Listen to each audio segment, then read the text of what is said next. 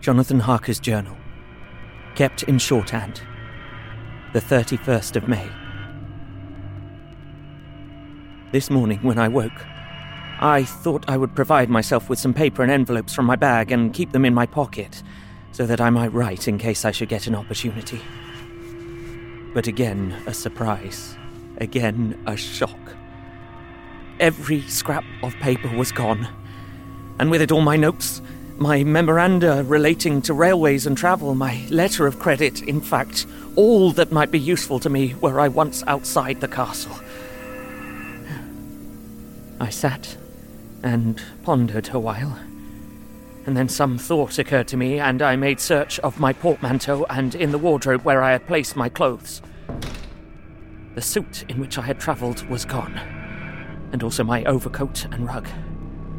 I could find no trace of them anywhere. This looked like some new scheme of villainy.